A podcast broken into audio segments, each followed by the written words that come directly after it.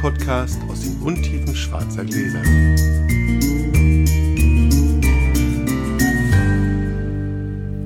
Hallo Publikum, der Sascha ist noch nicht da, denn wir haben heute wieder mal einen Werbepartner und ich spreche die Werbung ein, solange er es nicht hört, denn ich werde ihm auch einen dazugehörigen Wein ins Glas einschenken. Hier kommt die Werbung. Unser heutiger Werbepartner ist das Weingut La Gioiosa aus Treviso im Herzen des Prosecco-Gebietes. La Gioiosa ist ein traditionsreiches Familienunternehmen, das sich seit Generationen der nachhaltigen Produktion von Schaum- und Perlwein widmet. Dabei deckt La Gioiosa als eines der wenigen Güter die gesamte Bandbreite qualitativ höchstwertiger Prosecco-Schaumweine ab, vom einfachen DOC-Wein bis zu den Superiore-Weinen der Corneliano Valdobbiadene DOCG. Als Innovationstreiber gehört La Gioiosa auch zu den Pionieren beim erst jüngst zugelassenen Rosé Prosecco, den Sascha heute ins Glas bekommt. Soweit die Werbung und jetzt startet das Podcast. Hallo Sascha. Hallo Felix. Die Sommerpause ist vorbei. Juhu, und alle freuen sich. Was haben wir schon an Mails bekommen? Und wann seid ihr endlich wieder da? Da sind wir. Da sind wir wieder. Mit ganz viel Geschichten im Gepäck, glaube ich, kann man so sagen. Und mit Weinideen für das nächste halbe Jahr locker mehr. Das eher. auch noch. Oh, locker, Das locker stimmt. mehr. Komm, erzähl noch mal schnell, was wir hier machen, für die, die uns jetzt nicht kennen. Felix und ich sitzen hier und trinken Wein aus schwarzen Gläsern. Genau, Das machen wir mit Leidenschaft. Jeder schenkt dem anderen einen ein, heimlich sozusagen, Heimlich, in der Küche, heimlich. ohne dass der andere weiß. Also jemand ist komplett im Argen. Aber immer mit der Grundidee, weil wir das auch schon mal nochmal hatten, immer mit der Grundidee, Felix und ich trinken gerne Wein und wir mögen das zusammenzusitzen und wir werden uns nicht verarschen, sondern wir schenken uns Wein ein, bei dem wir denken, er könnte dem anderen gefallen. Das klappt nicht immer, Genau. aber das ist die Grundidee. Ja, ganz selten sind wir auch egoistisch und sagen es mir doch scheißegal, ob dir das schmeckt, Hauptsache ich darf das trinken. Stimmt, aber gut. Und dann äh, erzählt einer einen Schwank aus seinem Leben, damit der andere ein bisschen Zeit hat zu verkosten. Verkostet wird aber tatsächlich vor allem äh, im Hinblick auf die Frage, gefällt mir das, gefällt mir das nicht, was gefällt mir und so weiter. Und weniger auf die Frage, was ist das? Also wir machen nicht das große Weinraten, sondern Das machen wir auch mal so ein bisschen nebenbei, weil es uns dann schon interessiert, aber es ist nicht die, nicht die Prämisse sozusagen. Exakt. Und wir spucken nicht. Genau. Das Wir heißt, wir müssen ja trinken. Und wer anfängt, entscheidet der Würfel. Das Glück, Hier. das Glück ist in Felix seiner Wohnung immer auf seiner Seite. Nein, Oh, eine Eins. Eins. Jetzt kriege ich bestimmt noch eine Eins. Dann machen wir mal. Ja, das ist nicht zu fassen. Wenn du natürlich nicht anfangen willst, würfel ich jetzt die zwei. Nee, nee vier. Du fängst an. Ich fange an. Auf geht's. Erste Runde nach der Sommerpause. Alles neu. Ich fange in Felix seiner Wohnung an. So, wir trinken heute unseren Gewinnerwein der Verkostung für Felix seinen ersten Wein nach der Sommerpause. Und zwar trinken wir einen Wein von Arnaud Lambert, Clos David, Monopollager, Saumur 2018, einen Chenin Blanc, der uns alle bei, den, bei der Verkostung wahnsinnig überzeugt hat und ein wirklich gutes Stückchen Wein ist.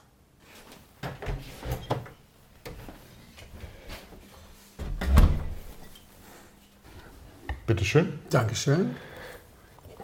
Heute weiß ich ja ausnahmsweise ein bisschen was über den Wein.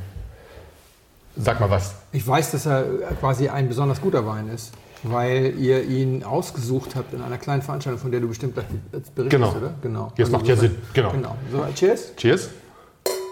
Ist noch, guck mal, ist ein bisschen kalt. Ja. Gläser beschlagen. Felix kostet schon.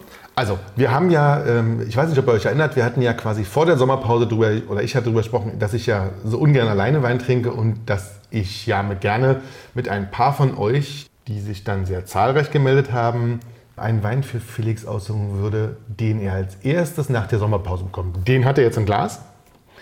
Und ich habe mich dann mit 15 von unseren Hörern getroffen. 15 waren es? Also mit mir zusammen waren es 15. Also das hat ziemlich gut gepasst, weil 15 sind genau 0,75 Liter aufgeteilt auf 5 CL-Schlucke. Genau, so dass man jeder einen guten Schluck zum Kosten hat, ohne dass man sich, dass man so viel spucken muss und so viel wegschütten muss. Und pro sieben Jahre Flaschenreife muss einer verzichten. Schwund. Schwund, stimmt. Und das, ist, das war total schön. Wir haben das dann gut organisiert. Wir haben das dann, wir hatten erst überlegt, wo wir das machen und äh, wie. Und dann hatten wir überlegt, Restaurant und sowas. Und dann haben wir das aber trotzdem anders gemacht. Wir haben das dann bei mir gemacht. Bei mir war es groß genug. Ja? Natürlich nicht alle am Tisch, sondern ein bisschen verteilt, damit die Abstände so ein bisschen eingehalten werden. Das war ganz wichtig. Natürlich alle getestet und geimpft. Das waren auch alle ganz brav und haben das gemacht und auch gezeigt, als sie kamen natürlich. Und es war, ach, weißt du, wir haben echt coole Hörer. Das kann, man gar nicht, das kann man gar nicht anders sagen. Also viele Flaschen kamen schon vorher, die anderen haben noch was mitgebracht. Das trudelte dann alles so nach und nach ein. Wir haben uns für ein entspanntes Miteinander entschieden. Das heißt, jeder hat noch ein paar Euro mein PayPal überwiesen und ich habe dann schön Aufschnitt gekauft und ein bisschen Brot und sowas, so dass wir alle an einer na, kalte Tafel, sagt man sowas? Ja, war? Irgendwie sowas, So, genau. sowas wie so eine kalte Tafel und uns dann alle auch noch äh, ordentlich vergnügt haben zwischendurch. Also erstmal haben wir natürlich gearbeitet. Klar, ja, es war ja wichtig. Erstmal musste man arbeiten und es war ja auch gar nicht so wenig. Wir waren ja mit 15 Leuten, gab es natürlich auch 15 Weine zu verkosten. Ne? Und das ist jetzt ein bisschen aufziehen, aber wir müssen das ein bisschen machen, damit jeder ein bisschen gewürdigt wird. Ja? Ich erzähle mal, wer alles da war Und 13 Weine. und nochmal 14 Weine. 14 also Weine. alle bis auf den, den ich im Glas genau. habe. genau. Okay, gut. Also, Gott, jetzt mal mit der Brille. Der Matthias war da. Der hat einen grünen Veltiner mitgebracht von 2019. Ried Höll ähm, von der Weinhauerei. Dann Benedikt Elsner war da. Der hat einen Solai- Soleira mitgebracht. Reserva 2018, Alvarinho.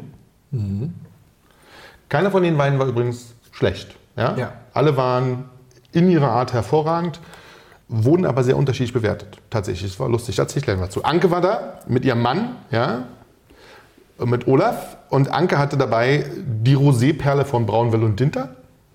Also ein Schäumer, ein Rosé-Schäumer. Kenne ich gar nicht. Kannte ich auch nicht, tatsächlich. 2019er, Pinot Noir Sekt.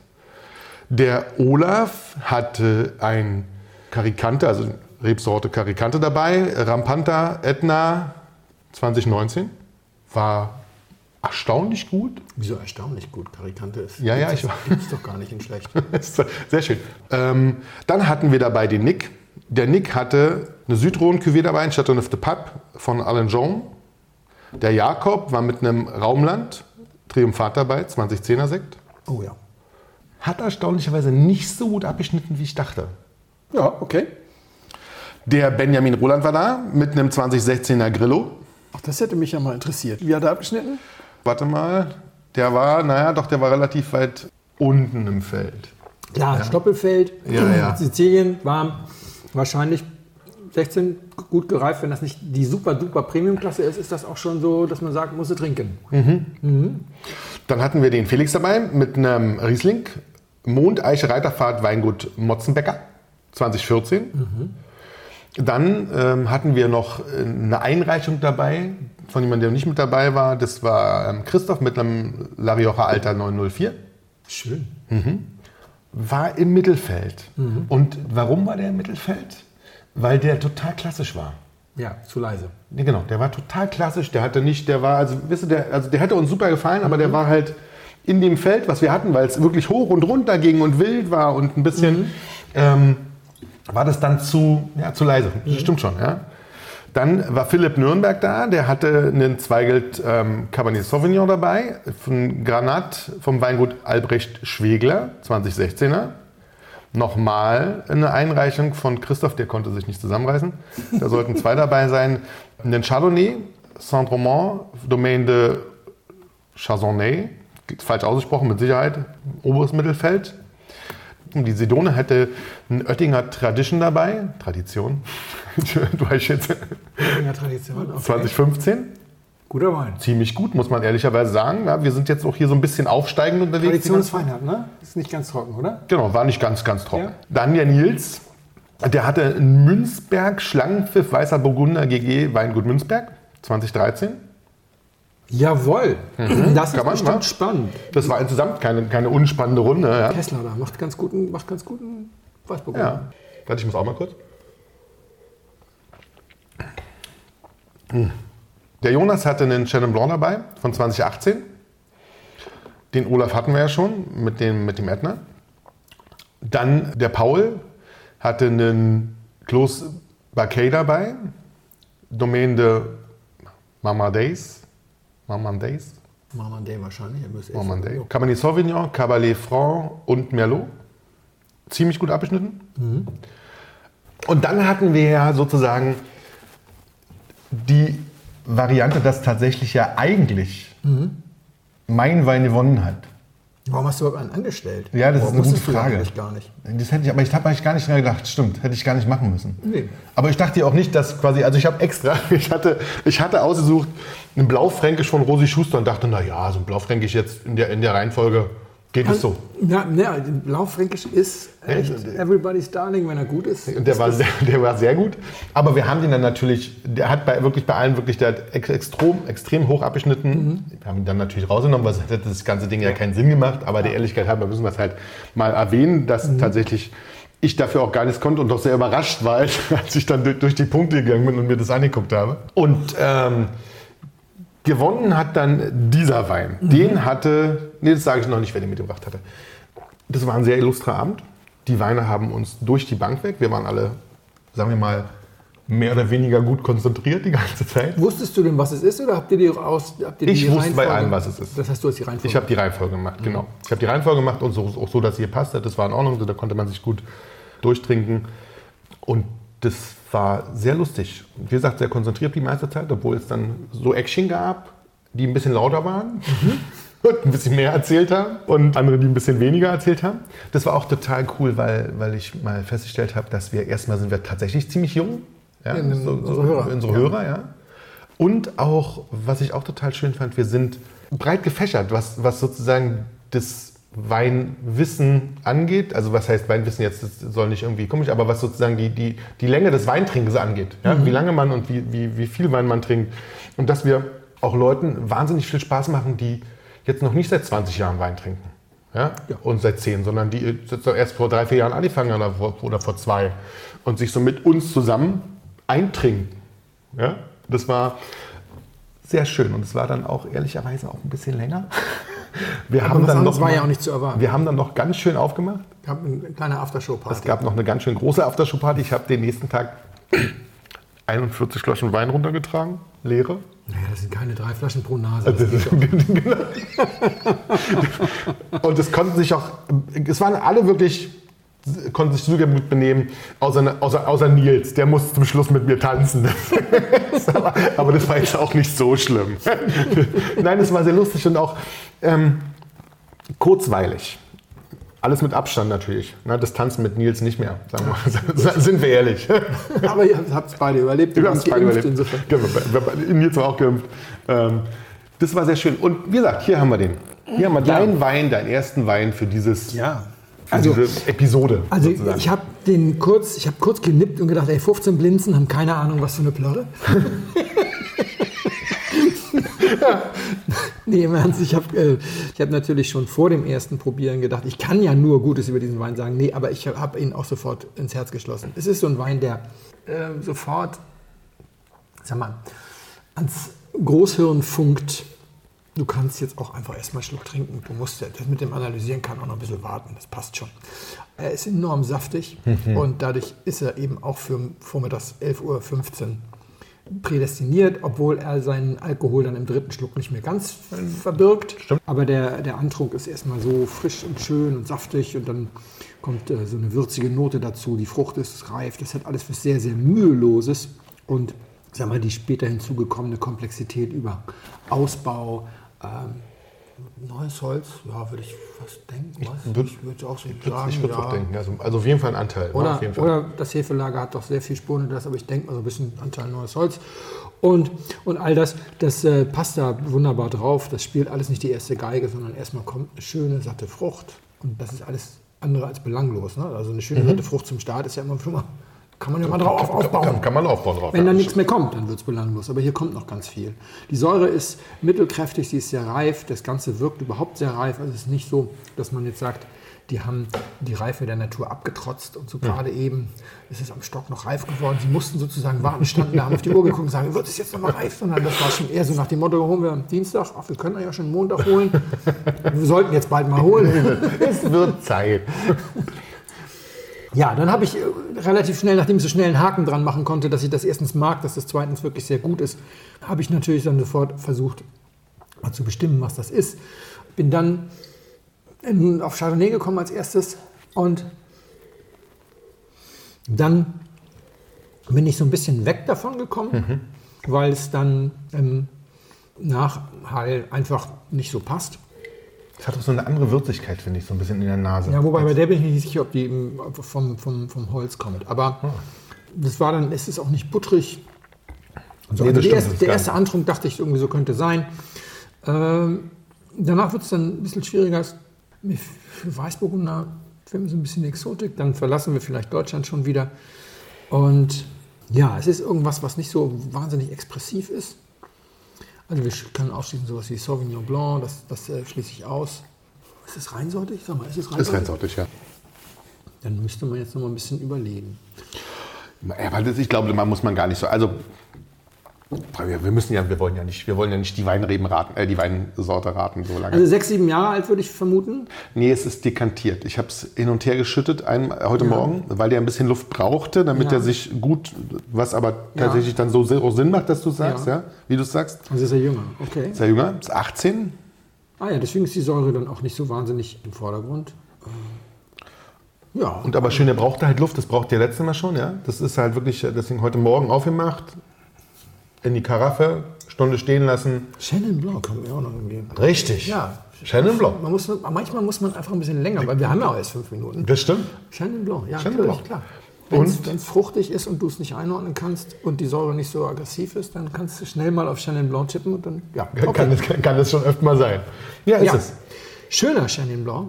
Für mich immer die Rebsorte, bei der ich denke, keine andere Rebsorte, vielleicht außer Riesling, kann so süß in der Frucht sein, ohne dass die Süße vom Zucker kommt. Riesling hat ja immer ein bisschen Zucker, aber hier geht es auch wirklich so, dass du denkst, ach, herrlich süße Frucht. Mhm. Und dann erzählt er, Mensch, ja, 0,3 Gramm Zucker. Das ist, ist kein Widerspruch bei Chenin Blanc, Genau, finde ich. das stimmt. Und es ist von Arnaud Lambert. Saumur, Clos David, Monopol, Lage. Ja, das ist sehr, sehr gut. Ist es und kostet auch gar nicht die Welt, ehrlicherweise. Ja, Also Saumur das ist irgendwie generell, also außer jetzt zweitmarktgetriebene Weine. Genau. die so selten sind. Aber wir haben ja mal drüber gesprochen, so auch so die Spitze Rauschneff und so, und Ja. so weiter. Das endet bei 85, das ist natürlich sehr viel Geld, Geld, ja, es endet bei Ja, ja, 85. Ja, schön. Wer hat ihn gebracht? Es kann da. Ah ja, siehst du. Das wollte Sehr ich vorher sagen, dann hättest du vielleicht drauf kommen können, aus welcher Richtung das kommt, sozusagen. Weil der ist so frankophil, ne? Oder warum? Ich weiß es gar nicht. Hätte, ich nicht hätte, mir nichts, hätte mir nichts weiter angedeutet. Nee, gut, no, dann, dann passt es ja. Also wenn, für diejenigen, die uns jetzt neu hören und sagen, wieso weiß der denn so? Iskander ist einer, der in Potsdam sitzt und schon beim ersten Charity Dinner zugunsten der SOS Kinderdörfer mit dabei war. Deswegen da. Und dann sind wir ihm später irgendwo nochmal begegnet. Genau, und dann ist er auch sehr umtriebig so und man liest und hört relativ viel von ihm. Und dazu ist er noch ein netter Kerl. Ja, Iskander, vielen Dank. Ja. Sehr schicker Wein. Trifft voll meinen Geschmack. Total. Wirklich. Das haben wir also gut ausgewählt. Allesamt. sehr gut Allesamt für dich. Ja. Das war nochmal ganz spannend. Ich habe das dann so ein bisschen in so einem, in so einem 100er-System bewertet, ja, nach Punkten. Und das war schon spannend, wie, ähm, wie hart zwischendurch auch bewertet wurde. Also das war auf den Zetteln, war das dann auch wirklich, hm, da habe ich manchmal auch gedacht, okay, ihr seid ganz schön streng mit den Weinen, mein lieber Scholli. Ja? Also auch wirklich so, manchmal auch Bewertung, wo du eigentlich sagst, okay, das ist eine Bewertung, mit, die ist eigentlich nicht trinkbar. So. Ja, da haben ja sehr viele Leute sehr unterschiedliche Maßstäbe. Genau, ich, genau. War gerade wieder bei einem Tasting mit einer Jury, die noch nie zusammen getagt hat. Machst du einen Pegelwein, das ist so ganz, ganz interessant. Ja. Machst du einen Pegelwein, um zu sagen, okay, das sind jetzt 88 Punkte. Sowas muss man bei sowas dann wahrscheinlich vorher machen. Und dann hatte aber der Verkostungsleiter so eine Übersetzung von 18er ins 100er, vom 20er ins 100er System noch mit an die Wand geworfen. Und da hatte ich ihn dann auch gefragt, was du das denn hier? Dein 100er System ist aber strange. Sagen wir mal so. Und, und dann hat die neben mir, die erst das zweite Mal in der Jury saß, hat dann hat das abfotografiert und hat dann danach gepunktet und hat sich nachher gewundert, dass sie so wahnsinnig streng war. Okay. Weil die war überall fünf Punkte unter uns. Und vor allem bei dem Pegelwein, das war lustig, der Pegelwein tauchte natürlich verdeckt auch wieder in der Verkostung Ja. auf. Und dann hat, hat er gefragt, wie, wie habt ihr den Wein Nummer 134 bewertet? Und bei uns am Tisch war es dann eben so, einer hatte 87, drei hatten 88, inklusive mir, also exakt Ja. spot on, und sie hatte 76. Oh, Und dann sagt sie, aber ich fand ihn genauso gut wie vorher oder so. Also Bloß hat sie, das hat sie echt da schnell mal überall fünf Punkte zu, zugezählt, weil sie merkte, dass, dass sie falsch ge geerdet war, Ja. gepolt war, wie auch immer. Das kann, also, das kann mal passieren. ja, das war, aber wie gesagt, schöne Runde. Ich würde es wieder machen. Hat Spaß gemacht. Und Sehr wir gut. haben auch einfach wirklich gute Hörer. Das kann man gar nicht anders sagen. Wir haben nette Hörer. Ja, ja auch sehr weinaffin und wirklich. Ich war ja jetzt in Wiesbaden. Ich war jetzt in Wiesbaden, da erzähle ich heute aber nicht drüber, erzähle ich nächstes Mal drüber. Und das ist auch nett, wenn dann die Einschenkleute, das sind ja so ganz junge Leute, manche ja. studieren in Geisenheim, verdienen sich ein bisschen Geld dazu und die haben ja auch die, glaube ich, die Anweisung, dann die, die Gäste da nicht irgendwie. So. Aber wenn er so einer so zwischen, wenn er von Wein 4 zu Wein 5 wechselt beim Einschenken, übrigens, Herr Bodmer, ich wollte mal sagen, ich finde Ihr Podcast total klasse, ich höre das sehr gerne. Und der ist mit 22 ist ja geil. Das ist total nett. Ja, total. Ja. Oder wenn dann so ein junges Mädchen kommt, und sich dann halt traut, so, weil du wirkst, wir wirken auf die Menschen viel zugänglicher, weil sie viele private Dinge über uns wissen. Ja, und so Ich treffe auch immer Leute, die sagen, ey, mir, ich weiß ja, du kennst mich nicht und du weißt nicht, wer ich bin, aber für mich bist du irgendwie so wie Freund von Ewigkeiten hier. Und, und die dann so sagte, Herr Buchmann, ähm, wir dürfen ja die angebrochene Flasche mitnehmen was würden Sie empfehlen? Was sind Ihre Favoriten? So, heimlich mal so leise, so, weil sie sich halt denkt, so, okay, bei dem kannst du es machen. Ja, klar. Eigentlich sollen wir die ja nicht ja, aber nerven. So. Aber da geht schon, habe ich natürlich auch, fand ich auch total nett. Also ja, wir haben junge Hörer, nette Hörer und, und äh, neugierige Hörer. Aber es macht Spaß. Wir trinken Prosecco Rosé Millisimato 2020, Jahrgangsschaumwein, Brütt. Und was es damit auf sich hat, erkläre ich nachher noch genauer. Ja, ich bin ein bisschen kalt, aber. dumm, dumm. Mm. Kurz probieren hier erstmal. Das Näschen mag ich. Es ist sehr, sehr kühl, es ist ein bisschen fast frostig in der Nase. Ja, das ist richtig, das ist wirklich ein bisschen. Der lag auch noch im Gemüsefach, also der ist mit zwei Grad da irgendwie rausgekommen. Also muss ein bisschen. Aber frisch ist er. Ja, muss ein bisschen Geduld haben. Kein Problem. Wir können ja von Staffeln reden, schon fast bei uns, weil wir jetzt regelmäßig in die Sommerpause gehen, kann man sagen. Im ersten Jahr haben wir keine gemacht, aber eigentlich gehen wir jetzt dann in die vierte Staffel. Ist das so? Ja, das ist schon so viel. Müsste jetzt die vierte Staffel Krass. sein. Oder? Ich glaube schon. Ja, Und ich habe mir vorgenommen, für die vierte Staffel immer wieder ein Thema aufzugreifen, dass wir ganz am Anfang einmal ein bisschen angesprochen haben und dass ganz viele Leute immer wieder einfordern und auch immer wieder in anderen Zusammenhang mit mir diskutieren wollen. Die Frage nach der Qualität, Unabhängigkeit, dem Vorhandensein von Weinjournalismus. Ja, gibt, es, ah. gibt es eigentlich Weinjournalismus, gibt es unabhängigen Weinjournalismus und, und, und. Das passt ganz gut, weil ich gerade einen Job, eine Veranstaltung gehabt habe, die zu dem Thema hervorragend passt. Aber vielleicht einmal was grundsätzlich, ich werde immer wieder mal was Grundsätzliches einflechten. Es gibt sogar Leute, die sagen, es gibt gar keinen Weinjournalismus. Was gibt es? Hey? Machen wir einen anderen. Ja, so nach dem Motto, das ist ja eh, weil es sowieso nur um Geschmack geht. Machen wir einen anderen Mal. Okay, das ist aber Quatsch. Na gut, aber machen wir einen anderen Mal. Gut. Die äh, Frage, die er sich aber häufig stellt, ist so, gerade in der Frage, gibt es unabhängigen Weinjournalismus? Da gibt es so manchmal, ich sag mal, eher unangenehme Menschen, die sagen, ja, das ist ja alles nur Schmuh. Und die sind alle korrupt. Und dann sind die doch nur hinter den Musterflaschen her. Und dann sammeln die alle irgendwie Dudes-Kameraden, wollen dann irgendwie von allen gemocht werden. Und keiner traut sich dann irgendwie seine Meinung zu sagen. Und dann da gibt es da Leute, die kriechen dann dem VDP in den Hintern und, und so weiter und so weiter. Es gibt also das, das äh, komplette Programm. Und das ist mir ein bisschen zu viel. Da, da bin ich meistens dann raus. Und witzigerweise die Corona-Pandemie, also wenn ihr das hier jetzt im Jahr 2034 hört, weil wir legendär sind und man uns immer noch von Anfang an hört, dann müssen wir vielleicht sagen, es, wir befinden uns gerade in einer Pandemie, der Corona-Pandemie. Müsst ihr vielleicht mal Google fragen, was das damals war. Hat uns alle total durchgeschüttelt. Das stimmt in dieser Corona-Pandemie entstand etwas, das nennt man, nannte man dann die Querdenken-Bewegung. Vielleicht hey, gibt es das in, vielleicht ist das in 2034 ein geflügeltes Wort für irgendwas, keine Ahnung, auf jeden Fall. Was, jetzt, besser, was Besseres jetzt, als jetzt. vielleicht jetzt ist es was entstanden, Jetzt ist es entstanden und das sind so, so Verschwörungstheorien und da merkt man dann so ganz deutlich, dass sich die, die Menschheit in drei Gruppen aufteilt. Die eine Gruppe sind die Leute, alles Lügner und Betrüger, ja, mhm. versuchen immer nur irgendwie ihren Vorteil durchzusetzen mit den perfidesten Lügengeschichten. Die anderen sind die Trottel, die auf die reinfallen. Und die dritte Gruppe bin ich, ich bin der Checker. So, ich, ja, ich weiß, weiß es. alles. Ja, ja, ich weiß es alles. Und das ihr seid Schlafschafe.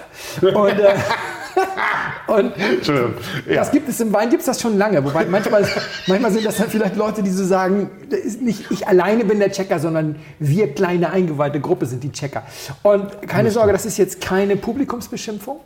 Fast alle diese Argumente gab es auch schon als Kommentare unter Episoden des Blindflug oder unter Artikel im Blog, aber sie sind ja auch alle richtig. Ich habe alles schon erlebt. Ich kenne Kollegen, die würde ich als straightforward korrupt Ja, also korrupt wie ein südamerikanischer Diktator, würde ich, würde ich den einen oder anderen bezeichnen. Ich kenne wirklich Leute, die sind dermaßen sensibel und wollen von allen gemocht werden. Ich kenne Leute, die, die sind so stolz darauf, dass sie diesen oder jenen Winzer duzen. Und ich kenne auch wirklich Leute, die sich äh, im vorauseilenden Gehorsam sozusagen vor Ver Verbänden wie dem VDP in den Staub werfen. Gibt's alles. Aber es gibt eben nicht den Weinjournalismus Belzebub, der das alles auf einmal ist. Ja, den, den gibt es nicht. Haben wir den nicht? Nee, den haben wir nicht. Ich muss mal kurz nachdenken. Und, und das muss ich einmal vorweg sagen. Also die Hörer, die jetzt eben gezuckt haben und gesagt haben, oh, wer rückt mich jetzt in die Querdenker? Nein, ich rücke keinen von euch in die Querdenker-Ecke. Die Fragen sind total legitim. Aber dieses Ich weiß es, ich weiß es, es gibt, sie sind alle so, sind alle, das ist albern. Das stimmt. Das glaube ich auch.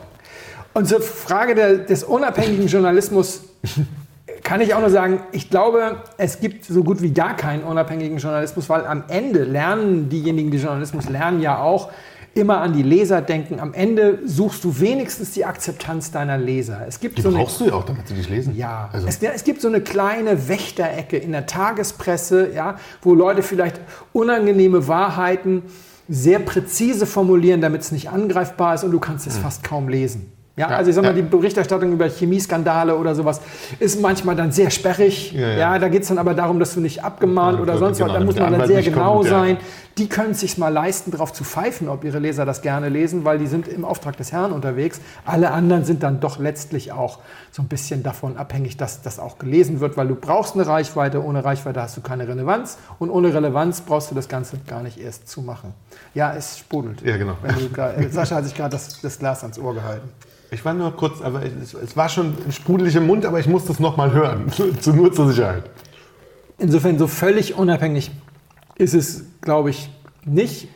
Bei mir zum Beispiel ist es ja so, ich weiß aus dem Blog, ey, Verrisse interessieren keinen. Die Leute hören nach der dritten Zeile auf zu lesen. Also es gibt so ein paar Menschen, die, die mögen den Krawall. Ja, endlich schreibt mal jemand, dass dieser Winzer überschätzt ist. Ja. Aber die meisten sagen, ey, ob du diesen Winzer jetzt überschätzt findest, ist eigentlich nicht so relevant. Wenn du jetzt was, einen konkreten Verkostungseindruck zu einem Wein hast und der ist irgendwie fundiert und vielleicht Ja, auch für dann- mich dann passt hilfreich, es. dann passt es. Aber bloß weil ich mal lesen will, haha, der Winzer ist das sind ganz wenige. Deswegen schreibt man so wenig Verrisse. Das haben wir aber auch schon an anderer Stelle schon, glaube ich, ausführlich. Deutlich, Besprochen. dass es gar nicht viel Sinn macht.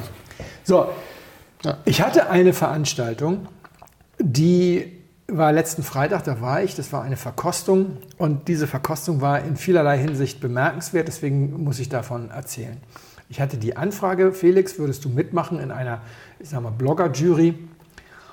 Ihr verkostet 100 Weine aus Ribera del Duero Ja, als, gesehen, ja. als Jury und dann machen wir ein bisschen Social Media drumherum und ihr kommt, ihr macht selber auch mindestens ein Social Media Post von der Veranstaltung und dann schreibst du anschließend auf deinem Blog einen Artikel über die Verkostung. Dieser ist inhaltlich komplett frei. Das Einzige, was wir uns wünschen würden, ist, dass es ein paar Basisinformationen über Ribera del Duero gibt und dass du deine Lieblinge benennst. So. Dafür kriegst du Geld, mach uns doch mal ein Angebot, wie viel du dafür haben willst. Und ich verkaufe keine Blogbeiträge auf schnuttentunker.de. Das Blog ist tatsächlich, bis auf ein paar Affiliate-Links, es ist tatsächlich komplett ohne jeden kommerziellen Bezug. Und trotzdem habe ich es gemacht. Und ich will kurz erzählen, warum. Und dann können ja alle sich mal überlegen, wie das so ist mit der Unabhängigkeit. Also, seitdem ich das Blog schreibe, lerne ich immer wieder Kollegen kennen, auch Leute, die das. Wir haben draußen ein Flugzeug, ne? Seitdem Tegel zu ist, haben wir ja in Berlin diese lustige Idee, der Luftraum ist dereguliert. Ja. Und jetzt kommen die ganzen privaten Cessnas und machen äh, Rundflüge. Rundflüge. Unterhalb einer gewissen Höhe ist das nämlich nicht Regulierung oder nicht genehmigungspflichtig oder sowas. Und der Senat wird zugeballert mit Beschwerden, insbesondere hier aus äh, dem Bezirk Pankow, der vorher eben dann den Fluglärm hatte. Sie sollen das endlich abstellen und der Senat kann nur mit der Schulter zucken und sagen, sorry, Geht nicht. Bundesamt für Luftfahrt. Wir Ja. haben so richtig, wir haben ja über unseren eigenen Luftraum gar nichts zu, gar Genau. nichts zu melden. Außer über dem Regierungsviertel. Ja, das ist aber auch Bundesamt. Ja, das ja, ist, das geht das ist klar, das ist sowieso gesperrt. Und deswegen fliegen die ja alle hier rum, weil das Regierungsviertel dürfen nicht. genau. So, kleine, ne, Anekdote am Rand. genau, lernen Sie wieder was Privates über Ihre Lieblingspodcaster kennen. Nee, okay, zurück zum Thema. Also, ich habe das gemacht, Ja. weil seitdem ich professionelle Kollegen kennenlerne auf Pressereisen etc. und mit denen vernetzt bin, lese ich immer wieder diese nette Geschichte von den Kollegen. Ich habe gerade mal wieder eine Anfrage bekommen, wollen Sie nicht mitmachen in unserer Jury? wir sind ein ganz toller großer Weinpreis und das wäre doch toll für ihre Reputation. Kein Honorar. Ne? Also Sie, Sie Ja. kennen sich doch aus, aber so toll. Wir sagen auch, dass Sie in unserer Jury waren. Wow. Und äh, dann wissen alle, dass sie total viel Ahnung haben. Kein Honorar. Es gibt sogar so, so Sachen, die, also einige sind so richtig fies. Die Frankfurter Wine Trophy zum Beispiel ist eine relativ große Veranstaltung.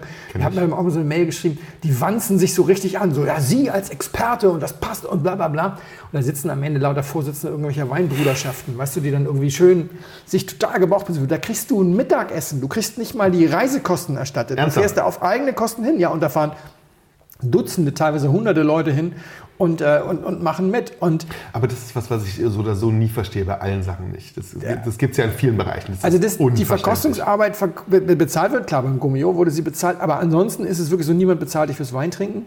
Wenn, dann bezahlen sie dich höchstens dafür, dass du irgendwie Publizität schaffst.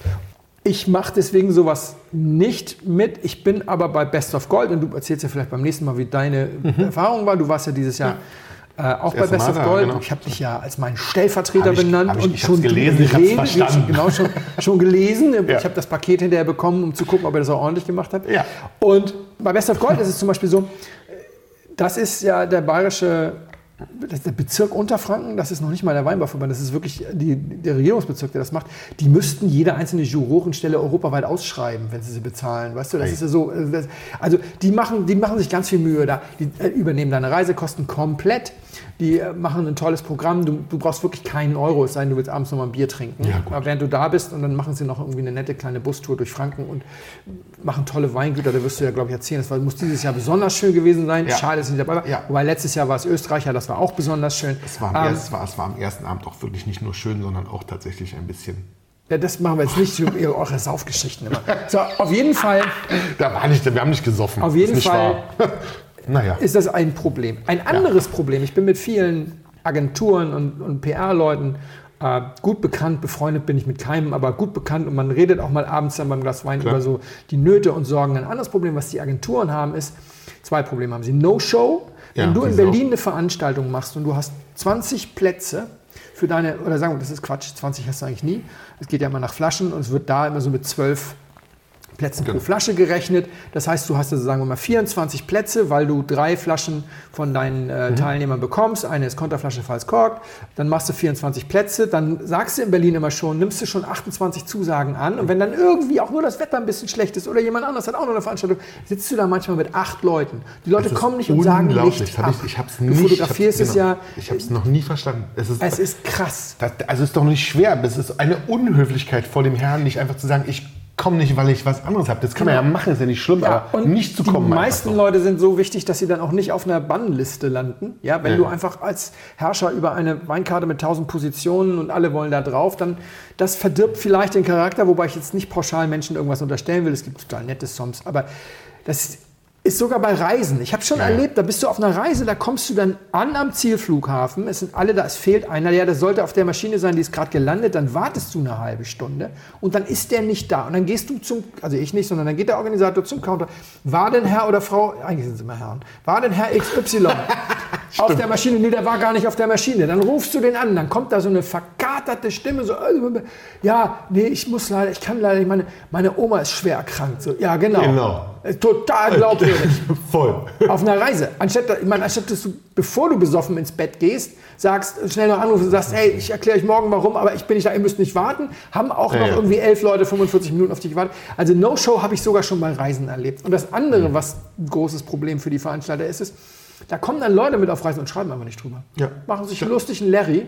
Ja, Ja, ja. Äh, schwänzen einzelne Veranstaltungen, einzelne Verkostungen, weil sie die nicht so spannend finden, haben dann immer noch Sonderwünsche, lassen sich auch noch das Bier bezahlen, irgendwie setzen es auf die, auf die Zimmerrechnung, obwohl es eigentlich nicht abgemacht ist und so. Und der Veranstalter zahlt immer brav und macht gute Miene zum bösen Spiel, weil es vielleicht ein tolles Medium und dann erscheint nie was. Nix. Das krasseste, was ich mal erlebt habe, ich ich sag jetzt nicht die Zeitung, aber es war bei Österreich Weingipfel, dann ist da so ein Kollege und ich sage, dich habe ich ja noch nie gesehen und so, ja, ich bin ja auch der Anzeigenverkäufer. Haben die dann einfach mal so gesagt, wir schicken den Kollegen XY und der wanzt sich dann an den Veranstalter ran, um irgendwie Anzeigen zu verkaufen und ist auf dessen Kosten eingeflogen. Also da passieren die schlimmsten Sachen, das ist für die Veranstalter auch immer eine absolute Katastrophe. Ja, ja, total viel. Das, also das, ich sehe das ja, wenn ich es wenn mal fotografiere oder wenn ich auch irgendwo einsam bin. Das ist ja das ist immer das Gleiche. Ja? Ganz viele Leute, wo du auch denkst, ey, ey, Ja. macht ihr denn hier überhaupt? Und jetzt hast du eine Situation, ich sag mal so, das ist eine asynchrone Buchführung.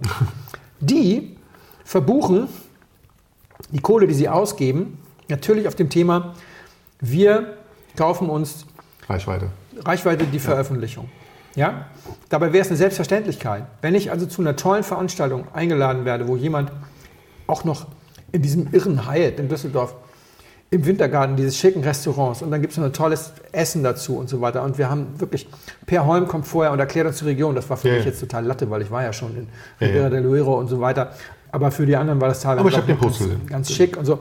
Und dann machst du da eine Verkostung und dann ist es für mich eine Selbstverständlichkeit, dass ich drüber schreibe. Das ist einfach unhöflich. Ja, wenn die dann jetzt meine Reisekosten noch zahlen und so. In diesem Fall war es ja so, sie haben meine Reisekosten nicht gezahlt, weil die habe ich quasi mit ins Angebot eingebaut. Die wollten Ja. das nicht so. Und für mich ist es nämlich genauso. Ich verbuche es folgendermaßen. Ich sage, okay, ich kriege Summe X für meine Reisekosten. Summe Y kriege ich für meine Verkostertätigkeit, weil die werben auch mit unserem Namen und Klar, so weiter. und die wert. machen, die machen Pipapo und diese 100 besten Rioja, äh, Ribera, Entschuldigung, diese 100 besten Ribera, die wir da gemacht Ja. haben, macht normalerweise sonst der Meininger Verlag. Die machen das jedes Jahr, kostet ein Ja, Wahnsinnsgeld. und er schickt dann irgendwie, und die es für Ribera, Rioja und so weiter. Deswegen kam ich immer auf Rioja. Bei den Riojas war es dann sogar so, die waren dann auf Tour. Ich habe dir einen von den Weinen eingeschenkt in einem Podcast vor Ja, Ewigkeiten. Das ist genau so eine Nummer. Da schickt dann das Konsortium an den Meininger Verlag, die nehmen wahnsinnig viel Geld für diese Verkostung und lassen sich das gut bezahlen, weil da eben steht Meininger, bla bla bla. Ja, ja, ja. Und jetzt steht da halt eben Botmann oder Schnutentunker oder Blindflug-Podcast oder was weiß ich was. Und da war jetzt, die Kollegen, die da waren, waren ja auch teilweise illustriert. Es war Konstantin da, Konstantin Baum, Master of Wine. Es war Matthias da, Matthias Neske, Schematze. Das. Blog, das Blog ist sogar noch drei Monate älter als meins. Uh. Also der ist auch schon über zehn Jahre dabei. Ne? Und der Weinlakai, Namen habe ich jetzt vergessen, ist auch schon seit 100 Jahren dabei. Also so ein paar wirklich auch ähm, Alteingesessen. Allein sind renommierte Leute, die teilweise, wie gesagt, Konstantin Master of Wine, ich habe drei Jahre Gomio gemacht und so. Also, und daneben waren dann eben auch so reine Social Media äh, Geschichten. Na, The Wine Girl saß neben mir. Das ist jetzt sehr viel Insta und so, aber das ist auch prima. Auch das hat Reichweite. ne? Und man muss auch mal eines sagen, jetzt habe ich sie ja mal kennengelernt. Ich habe sie irgendwann entfollowed, weil das ist mir zu viel ja, sagen wir, hüpfende Weiblichkeit. Ja, da wird ja in allen Reels und so wird ja immer Dekolleté und das wackelt Ja, ja. auch immer und so. Das ist nicht so meins. Und ich Verstehe ich. Aber es funktioniert. aber sie hat mittlerweile ihr WSCT Level 4 bestanden und so. Also die arbeitet auch wirklich daran an ihrer hart, die arbeitet hart an ihrer Weinkompetenz. Und die war übrigens diejenige, die dann dieses Schema angesetzt hat, weil es erst ihre zweite Jury-Sitzung war. Und die hat wahnsinnig konzentriert gearbeitet. Und hat dann den Content halt erst hinterher irgendwie so produziert und so weiter. Das ist also, das muss man auch mal fairerweise sagen. Dann ist da noch ein Blogger dabei gewesen. Jetzt, der Weinblogger heißt er, glaube ich, oder The Weinblogger. Das war ganz lustig. Der sagte mich, wir haben uns doch da neulich irgendwie bei der so und so Verkostung gesehen. Ich so, nee, ich bin, ich komm, bin aus Berlin, aber irgendwo kenne ich dich. Und so, ich sag, ja, ich mache so Videos. Ich ja, ich habe mit dir angefangen über Wein zu machen. Das ist total nett. Das, ja. ja. Und was der da macht ist, ich habe mir das angeguckt, der macht einen Blog, in dem er im Prinzip seine Reise durch den Wein macht. Ey, aber so war der Schnurrentucker ja auch am Anfang. Ja, vor, vor, vor elf Jahren stand bei mir im Blog unter Schnurrentucker Tagebuch eines ahnungslosen Enthusiasten. Da habe ich so angefangen, die Leute daran teilhaben zu lassen, Was wie, du machst, wie du ich trinkst. Wein Ja. äh, lerne. Und warum soll ich das denn jetzt bei dem doof finden? Und warum, also Ja, na klar. Ich total super, ne? Also insofern war das eine ganze Bandbreite.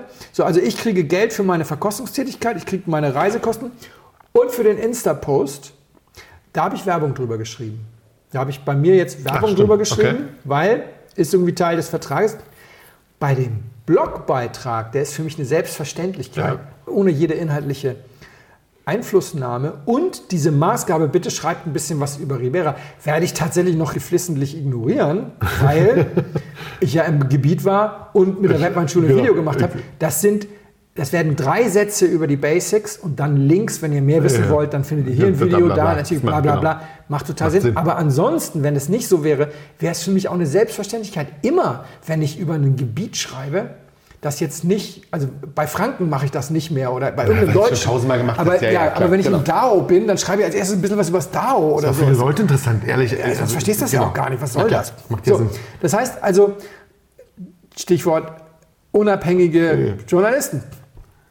Ich habe jetzt letztendlich mache ich genau das gleiche wie immer, wenn ich zu solchen Veranstaltungen gehe, bietet es mir einfach meinen Anstand darüber zu schreiben. Das einzige, worüber wir streiten können, ist der Insta-Post. Den habe ich mit Werbung gekennzeichnet. Witzigerweise war ich ja einen Tag später im Rheingau. Ja. Da haben wir dann mit dem VDP Rheingau wieder so eine bahnbrechende Tour gemacht. Die sind einfach sowieso großartig. Und dann haben wir auch da GGs probiert Ja. und so weiter. Und dann habe ich hinterher genau das Gleiche Insta-Post. Meine Favoriten der Verkostung, fünf Dinger. Genau wie ich das in Ribera del Duero gemacht habe, meine Favoriten habe ich da auch auf Insta gepostet. Und am Tag danach beginnen ja Wiesbaden. In Wiesbaden habe ich logischerweise nicht meine Favoriten gepostet, sondern also zwischendurch immer mal so einzelne Weine, die mich berührt haben auf Insta. Ja. Aber ansonsten habe ich nur so allgemeine Geschichten gemacht. Dann habe ich einen Abschlusspost mit meinem Gesicht und gesagt, hey, fertig, 15.40 Uhr, 420 Weine probiert. Was sind die ersten Kommentare? Ja, was sind denn deine Favoriten? Wenn ich habe jetzt Werbung drüber geschrieben, aber eigentlich ist es genau das, was die Leute wollen. Botmann war bei der Verkostung, Botmann kannst du bitte mal deine Favoriten posten. Ja, klar, logisch. So, und beim, beim Weil sie ja mögen, was, was du machst oder was wir machen, weil sie ja wissen wollen, was, was schmeckt und aus was dem anderen nicht. Grund wirst du ja auch nicht hinfahren. Natürlich. Das, deswegen macht man eine Verkostung. Und wenn es mich nicht interessiert, fahre ich da nicht hin. Dann brauche ich, aber- dann brauche ich auch nicht hinfahren. Dann, ansonsten Das ist- schreibe ich drüber. Genau. Das wird, äh, genau, das ist die nächste Frage. Aber so, also jetzt gibt es also einen abschließenden Blogbeitrag, den werde ich nicht mit Werbung kennzeichnen. Natürlich werde ich dort transparent darauf hinweisen, dass die Gesamtgeschichte bezahlt war, aber es wird keine Werbung sein, denn das Ergebnis war auch so ganz gut. Ja, die besten Weine waren natürlich Granaten. Ich war insgesamt erstaunt, weil 50 Weine aus Ribera del Duero. Letzter Punkt, da sind wir fertig. Das ist sehr einfach, Ribera del Duero, weil es ist eines von, sagen wir mal, 15 Gebieten in Europa, wo du sagst, wenn du 50 Weine hinstellst, kriegst du kriegst immer was zum Jubeln. Es gibt aber gar keine 50 schlechten Weine. Also, ne, ja. es sind 300 Kellereien sowieso nur, im, obwohl 20.000 Hektar, es sind nur 300 Kellereien. 6.000 Bauern liefern ihre Trauben an 300 Kellereien, von denen 275 oder 280 In einem Flaschenverm nee, Okay. Flaschenvermarktung machen. Die anderen 15 verkaufen die fertigen Weine im Tank dann wieder an die letzten. Und die machen zwar, glaube ich, insgesamt, nicht, 1000 oder 2000 Markenweine, diese, diese 285, aber du weißt ja aus der Erfahrung, keine dieser Kellereien wird mehr als zwei Weine da anstellen. Viele auch nur einen. Das heißt, Nee. du hast am Ende bei den 100 Weinen 70 Erzeuger. Und deswegen weißt du, du hast, nicht, du hast So richtig nicht nur schlechte genau, Weine. kann- Es geht gar nicht. Geht nicht, Funktioniert nicht. funktioniert nicht. Ja? Ich war da, ich war bei einem Industriehersteller. Wir standen daneben den äh, Tanks für die Maischer Ja. Und so weiter. Das ist wirklich durchgeprügelt wie Dornfelder in Deutschland in der Genossenschaft. Ja? Gibt es auch. Aber die haben halt einen Traubenpreis von 3 Euro in, in, in normalen Jahren. Das ist der zweithöchste Traubenpreis in Europa nach der Champagne. Weil in, in, ähm, in Burgund, wenn da einer ein bisschen Chassagne Montrachet an den, an den Nachbarn verkauft, natürlich kriegt er da mehr als 3 Ja, Euro. ja, aber so. da gibt es keinen regulierten Traubenmarkt Genau. sozusagen. Ne? Ist viel zu wenig. Viel zu wenig. Genau. Also unter den regulierten Traubenmärkten der zweithöchste Preis. Und deswegen bestehen die Produzenten, die Kellereien natürlich auf total gesundem Lesegut. Die kaufen nicht irgendwelchen Rotz. Und die Bauern können sich leisten, das Angerotzte irgendwie wegzuschneiden, weil es gibt halt genug Geld für Genau. die Trauben. Und dadurch hast du eine gesunde Grundqualität. Du kriegst auch nichts unter 7 Euro aus dem Gebiet. Und deswegen weiß ich, ich kann dahin. Aber was mache ich, wenn jetzt der rumänische Weinbauverband kommt und sagt, wir möchten, dass du 50 Feteasca Negra probierst, ja, schwarze Mädchentraube, davon sind 48 wahrscheinlich als Bückware im Russensupermarkt in Marzahn gelistet. Schwierig. Mache ich das dann auch? Natürlich nicht. Aber was denn jetzt Georgien beispielsweise? Gut, wir haben diese Quevri-Sachen, da kannst du schreiben, was du willst, ist eh egal. Da hast du immer die Hälfte deiner äh, Leser zu Füßen und die andere Hälfte am Hals, ja, weil sie alle eine Meinung haben zu diesem Natural-Zeugs. Aber wenn du da jetzt auch normale Weine machst, und da, das ist die gleiche Agentur wie Ribera. Wenn jetzt die gleiche Agentur war, würdest du denn auch Georgien machen? Dann musst du natürlich überlegen, ja, ich mache jetzt mit dieser Agentur relativ viele Sachen. Hm, also ich gestehe jedem Leser, Hörer, Zuschauer, der in Kommentaren sagt, gibt es unabhängigen Weinjournalismus, um die Ja, mal wieder zurückzukommen zum Aussprache. Ja, da wird es ein bisschen problematisch. Let's cross the bridge once we reach the river. Weil im Moment war es gerade mal Ribera, da war das überhaupt kein Problem.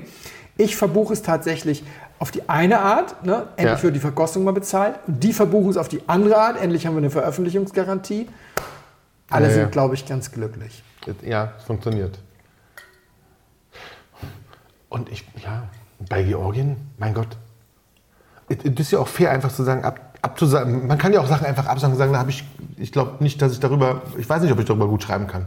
Da würde ich dann sagen, wahrscheinlich, Beispiel? ich würde einen reduzierten Satz aufsuchen, aufrufen, würden sagen, pass auf, hier machen wir, wir können es nur anders machen. Ich meine, wenn ihr es gegenüber dem Konsortium nicht anders verbuchen könnt, dann mache ich euch ein Pauschalangebot, aber wir machen bitte klipp und klar fest. Kann sein, dass es nicht. Dieser Teil wird meine Anreise oder meine Reisekosten. Ja. Dieser Teil ist ein fairer äh, Ja. Aufwand. Und ja, den Insta-Post machen wir in jedem Fall.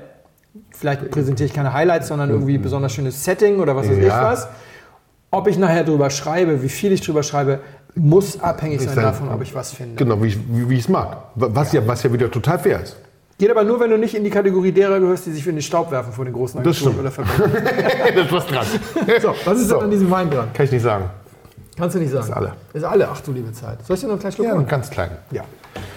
Also ich sinisiere schon mal, während du was eingießt. Also wir haben einen Schäumer. Wir haben einen. Wir haben keinen hochperligen Schäumer.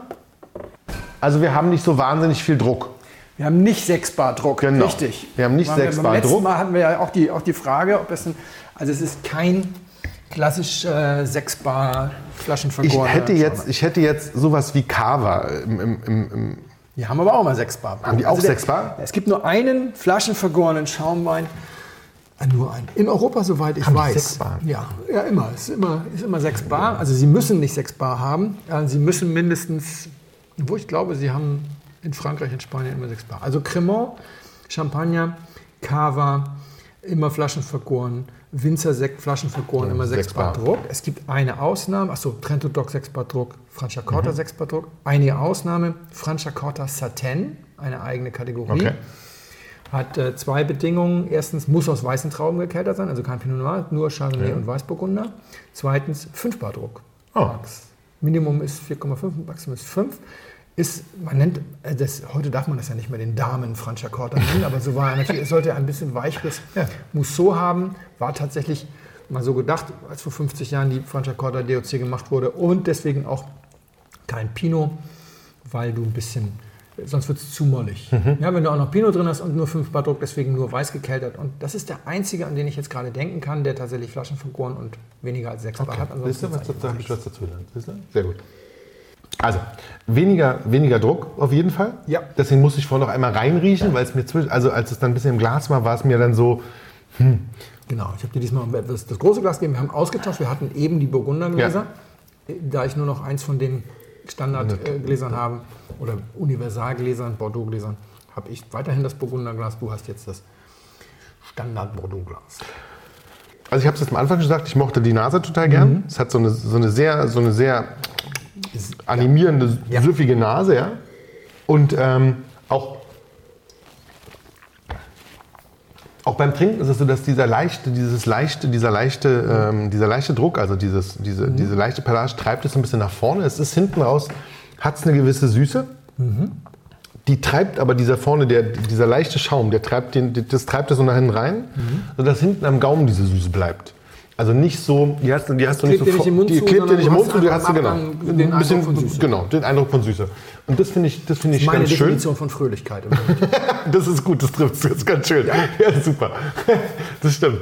Das ist so, dass du das nämlich, ähm, das kannst du gut trinken, ohne dass es dir pappig und, und, und zu viel wird. Mhm. Gerade im Kühlen, wenn es jetzt noch so ein schöner, so wie es jetzt aussieht, so ein schöner Herbst wird mit einer coolen Temperatur und sowas, dann ist das was, was wir uns hier Ja. auf der auch Terrasse um- Kannst auch reinpfeifen. morgens um 11 trinken. Kannst du, halb zwölf.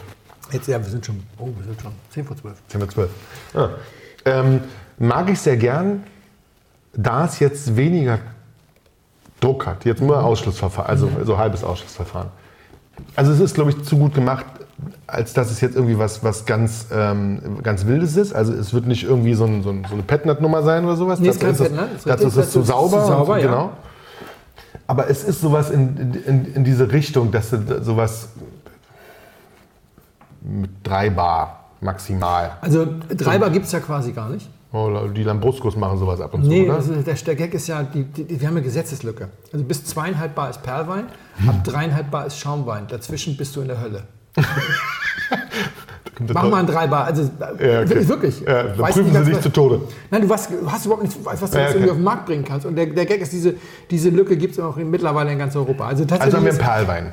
nee, wir haben tatsächlich einen Schaumwein. Wir haben Schaumwein, aber Wir ganz unten am Rand. Schaumwein, Aber wir sind bei dreieinhalb Bar Druck. Okay. Wir sind in diesem unteren Bereich. Unteren Bereich. Und das heißt, Agraffe, ne, also, Ja. kein, also keine Kordel oder sowas Ja. wie bei Dings, genau, kein Kronkorken, kein Petnat. Wir sind bei dreieinhalb. Wir haben, also Bar. richtig, wir haben richtig mit allem drum und dran, so wie es aussehen muss. Mit allem drum und dran, so wie es aussehen muss.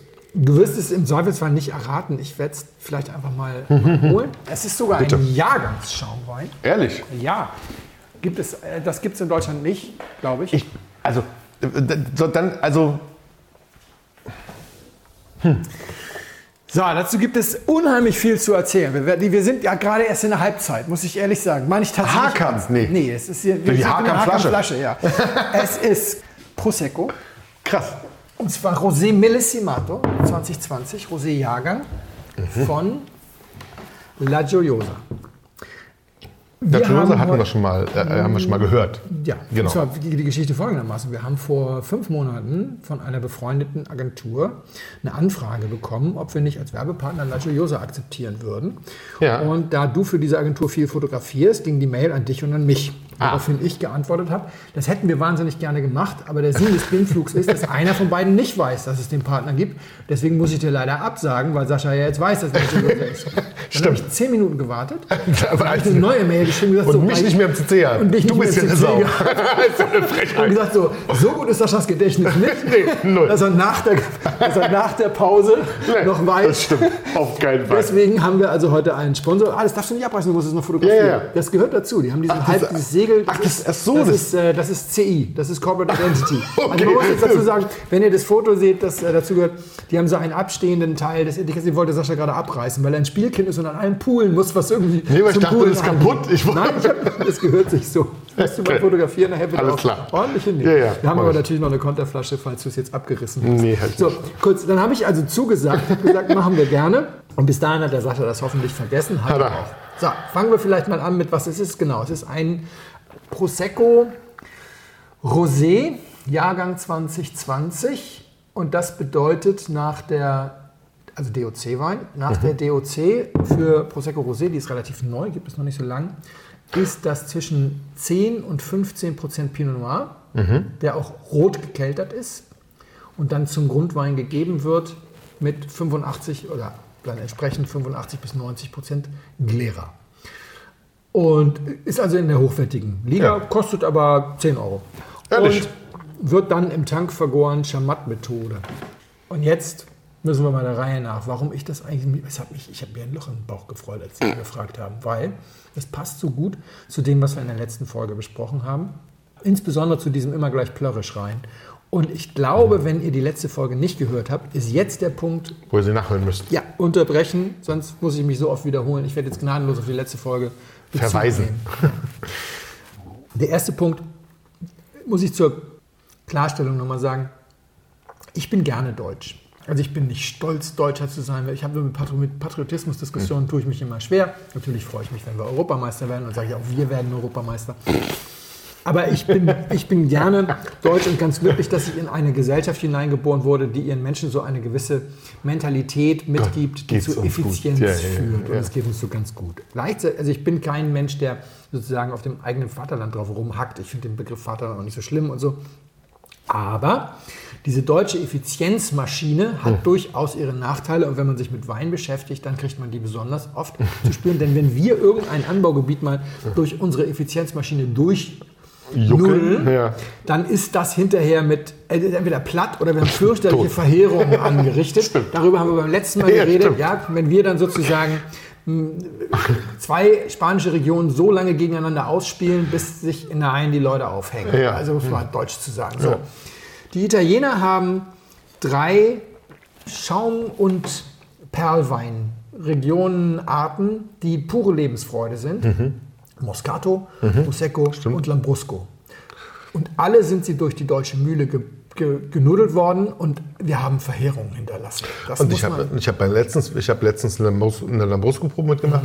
Da waren wirklich schöne Sachen dabei. die haben sich bis heute nicht erholt Ja, von, total. von ihrem Flirt mit dem deutschen Markt. Und, und die Moscatos sind ja nur deswegen einigermaßen glimpflich davongekommen, weil sich das nachher alles konzentriert hat auf die Firma Cinzano Ja. und den Asti Spumante. Ja. Sodass der Moscato d'Asti so ein ein bisschen, bisschen auf- außen vor war. Ja, aber trotzdem kostet das immer noch nichts. Das kannst du immer. Also wenn, und Leute, wer noch nie Moscato d'Asti getrunken hat, guten. Nimm sowas Sachen wie Bera zum Beispiel, ja. What the fuck ist das gut? Ja, die Lambrusco genauso. Das, also selbst Ja. die guten, die Traditions, die also Und nach auch die Süßen, die, traditional. die, aber die, die, kosten alles Lambruscos, nix. ja, die Lambruscos erleben ja gerade ihr Revival als Naturweinparadies Ja, und auch stimmt. teilweise Flaschen vergoren und Brüt und Brüt Ja. Natur und so. Aber die mussten all diese Wollten irgendwie äh, machen, damit sie rauskommen aus ist der ja Nummer. äh, Äh, doch, zwei Liter Flasche, ja, Deutschland, äh, Strohhalm. 2,70 Euro. Und, ja. und die Prosecco-Leute, die haben die Reißleine gezogen und haben damit vor ungefähr zehn Jahren angefangen. Und das finde ich ist eine super spannende Geschichte, die ich immer mal erzählen wollte, weil die haben vor zehn Jahren, der erste Schritt, den sie gemacht haben, war, sie haben ihre Traube umbenannt. Prosecco wurde aus der Prosecco-Traube gemacht ja. und das war ein Problem, weil äh, durch europäisches Recht durch Weinrecht generell, auch italienisches Weinrecht, konntest du dir dadurch den Begriff Prosecco nicht schützen lassen. Stimmt. Weil Weinrecht sagt, wenn 85% Prosecco-Traube drin ist, kannst du Prosecco draufschreiben. Das ja. kann dir niemand ja. verbieten. Ja. In Italien nicht und in Europa nicht. Also mussten sie die Traube umbenennen in Glera. Haben sie erstmal in Glera umbenannt. Das geht aber nur, wenn die Regierung mitspielt und sagt, wir ändern den eingetragenen Namen der Sortenliste. Ja, geil. Womit wir bei dem Thema sind, was wir letztes Mal hatten. Der Markt reguliert da gar nichts. Mhm. Market my ass. Mhm. Ja, es geht nur mit Sozialismus. Du musst da rein dirigieren ja, und musst da irgendwie ja, muss sagen, das heißt nicht mehr Prosecco, das, das heißt, heißt jetzt Lehrer. ja, Gesetz, Rolle XY eingetragen, Dankeschön. Pup. Völlig egal, was der Markt sagt. Kommt jetzt nämlich, alle kommen an und sagen, ja, wir haben hier Marken eingetragen. Ja, jetzt machen wir die geschützte Herkunftsbezeichnung Prosecco. Und jetzt kommt was Schönes, es gibt ein Städtchen Prosecco und das ist mitten im Prosecco-Gebiet. Dadurch kannst du die geografische ja. Herkunft tatsächlich schützen lassen und alle anderen Marken löschen lassen. Das ist geil. Market my ass. also, ist mir doch egal, was ihr da... und raus. Und raus. Und dann ja. haben sie was gemacht. So, das, Immer alles mit Übergangsfristen und so weiter. Deswegen wissen wir gar nicht, wie lange die schon daran arbeiten. Dann haben sie zwei Dinge auf einen Schlag gemacht, die waren auch genial. Das erste war, sie haben die DOC-Regeln dahingehend angepasst, Prosecco muss im Prosecco-Ursprungsgebiet abgefüllt werden. Ernsthaft, die sind, ja, das, ein großes Problem sind ja die Tanklastwagen mit halbfertigen mm. Gläserweinen, mm. die nach Deutschland verschifft wurden, mm -hmm. unterwegs wurden. Das merkwürdig mehr, wenn man mal so einen kleinen Stopp kurz hinterm Treviso bei den Nachbarn, keine Ahnung, irgendwie wurde das immer mehr und mehr. Und dann wurde in Deutschland, was weiß ich, damit gemacht. Rotkäppchen. nee, und dann wurde das, und dann wurde, das war ja das, das ist ja im Prinzip das letzte ja, große schön. Konkurrenzprodukt ja. zu, zu, Rotkäppchen. Und dann wurde da irgend so ein Prosecco draus gemacht. Also erstmal Riegel vorgeschoben, nur noch im Gebiet abgefüllt. Und das zweite. Hm. das ist auch besonders schön, was darf man rechtlich? Also, es gab ein Dekret, Prosecco muss abgefüllt werden in durchsichtigen, wie hier, durchsichtigen Flaschen dunkelgrauen, schwarzen, grün, dunkelgrün. Und das war's. Was nichts anderes heißt als, wir verbieten blaue Flaschen. die haben die blaue Flasche verboten. Ja? ja. Der deutsche Prosecco, blaue Flasche, Aldi, Juhu, ja. gib ihm 1,99. Raus. Raus. War damit Feierabend. So, das war schon mal sehr, sehr gut. Nun ist es so, Übrigens, äh, die, die, die Wirkung auch verheerend im positiven Sinne in diesem Fall. Die machen 600 Millionen Liter oder Flaschen, das weiß ich jetzt nicht mehr genau, im Gesamtgebiet. Das ist nicht wenig. Davon sind mittlerweile jetzt, nachdem sie das jetzt irgendwie fünf Jahre durchgezogen haben, nur noch 17 Prozent Frisante. Nur noch 17 Prozent okay. Perlwein. Also ja. nicht mehr Soda-Streamer, sondern 83 Prozent sind mittlerweile Schaumwein. Richtig okay. schön. Zweite Gärung, das komplette Programm. Vorher war das völlig anders und die, der Soda-Streamer stand in Deutschland. Jetzt kannst du natürlich sagen, ja, selber schuld, da habt ihr ja wahnsinnig viel Marktanteil aufgegeben. Aber ausgerechnet unser heutiger Werbepartner La Gioiosa, und das ist jetzt nicht abgesprochen, weil vielleicht sind die auch gar nicht so glücklich, dass wir das jetzt mal so deutlich sagen, hat eine geniale Strategie. Ihr werdet es auf dem Foto sehen, sie haben ja dieses ovale Etikett, das ja. haben sie auf allen Flaschen und ganz berühmt ist äh, das gelbe ovale Etikett auf ihrer Flasche. Und sie haben darunter eine Bauchbinde, also eine kleine Banderole und da steht dann Prosecco DOC drauf entsprechend. Und der meistverkaufte Wein, den sie machen, ich möchte nicht wissen, wie viele Millionen Flaschen, Sie sagen es mir auch nicht. Ja? Da ist die Bauchbinde einfach weggelassen. Da steht nur La Gioiosa drauf und das ist, den nennen Sie Il Giallo, der gelbe, weil das Etikett ja. gelb ist. Das ist Perlwein aus Trauben aus den Nachbarprovinzen. Ah. Ganz, ganz preisgünstig hergestellt, aus riesigen Erträgen. Das sieht exakt so aus wie der Prosecco. Ja? Und dann, ich habe jetzt geguckt, im Moment gerade Aktionsware bei Rewe für 2,79. Der Normalpreis ist so 3,29. Die Supermärkte machen gern 2,99.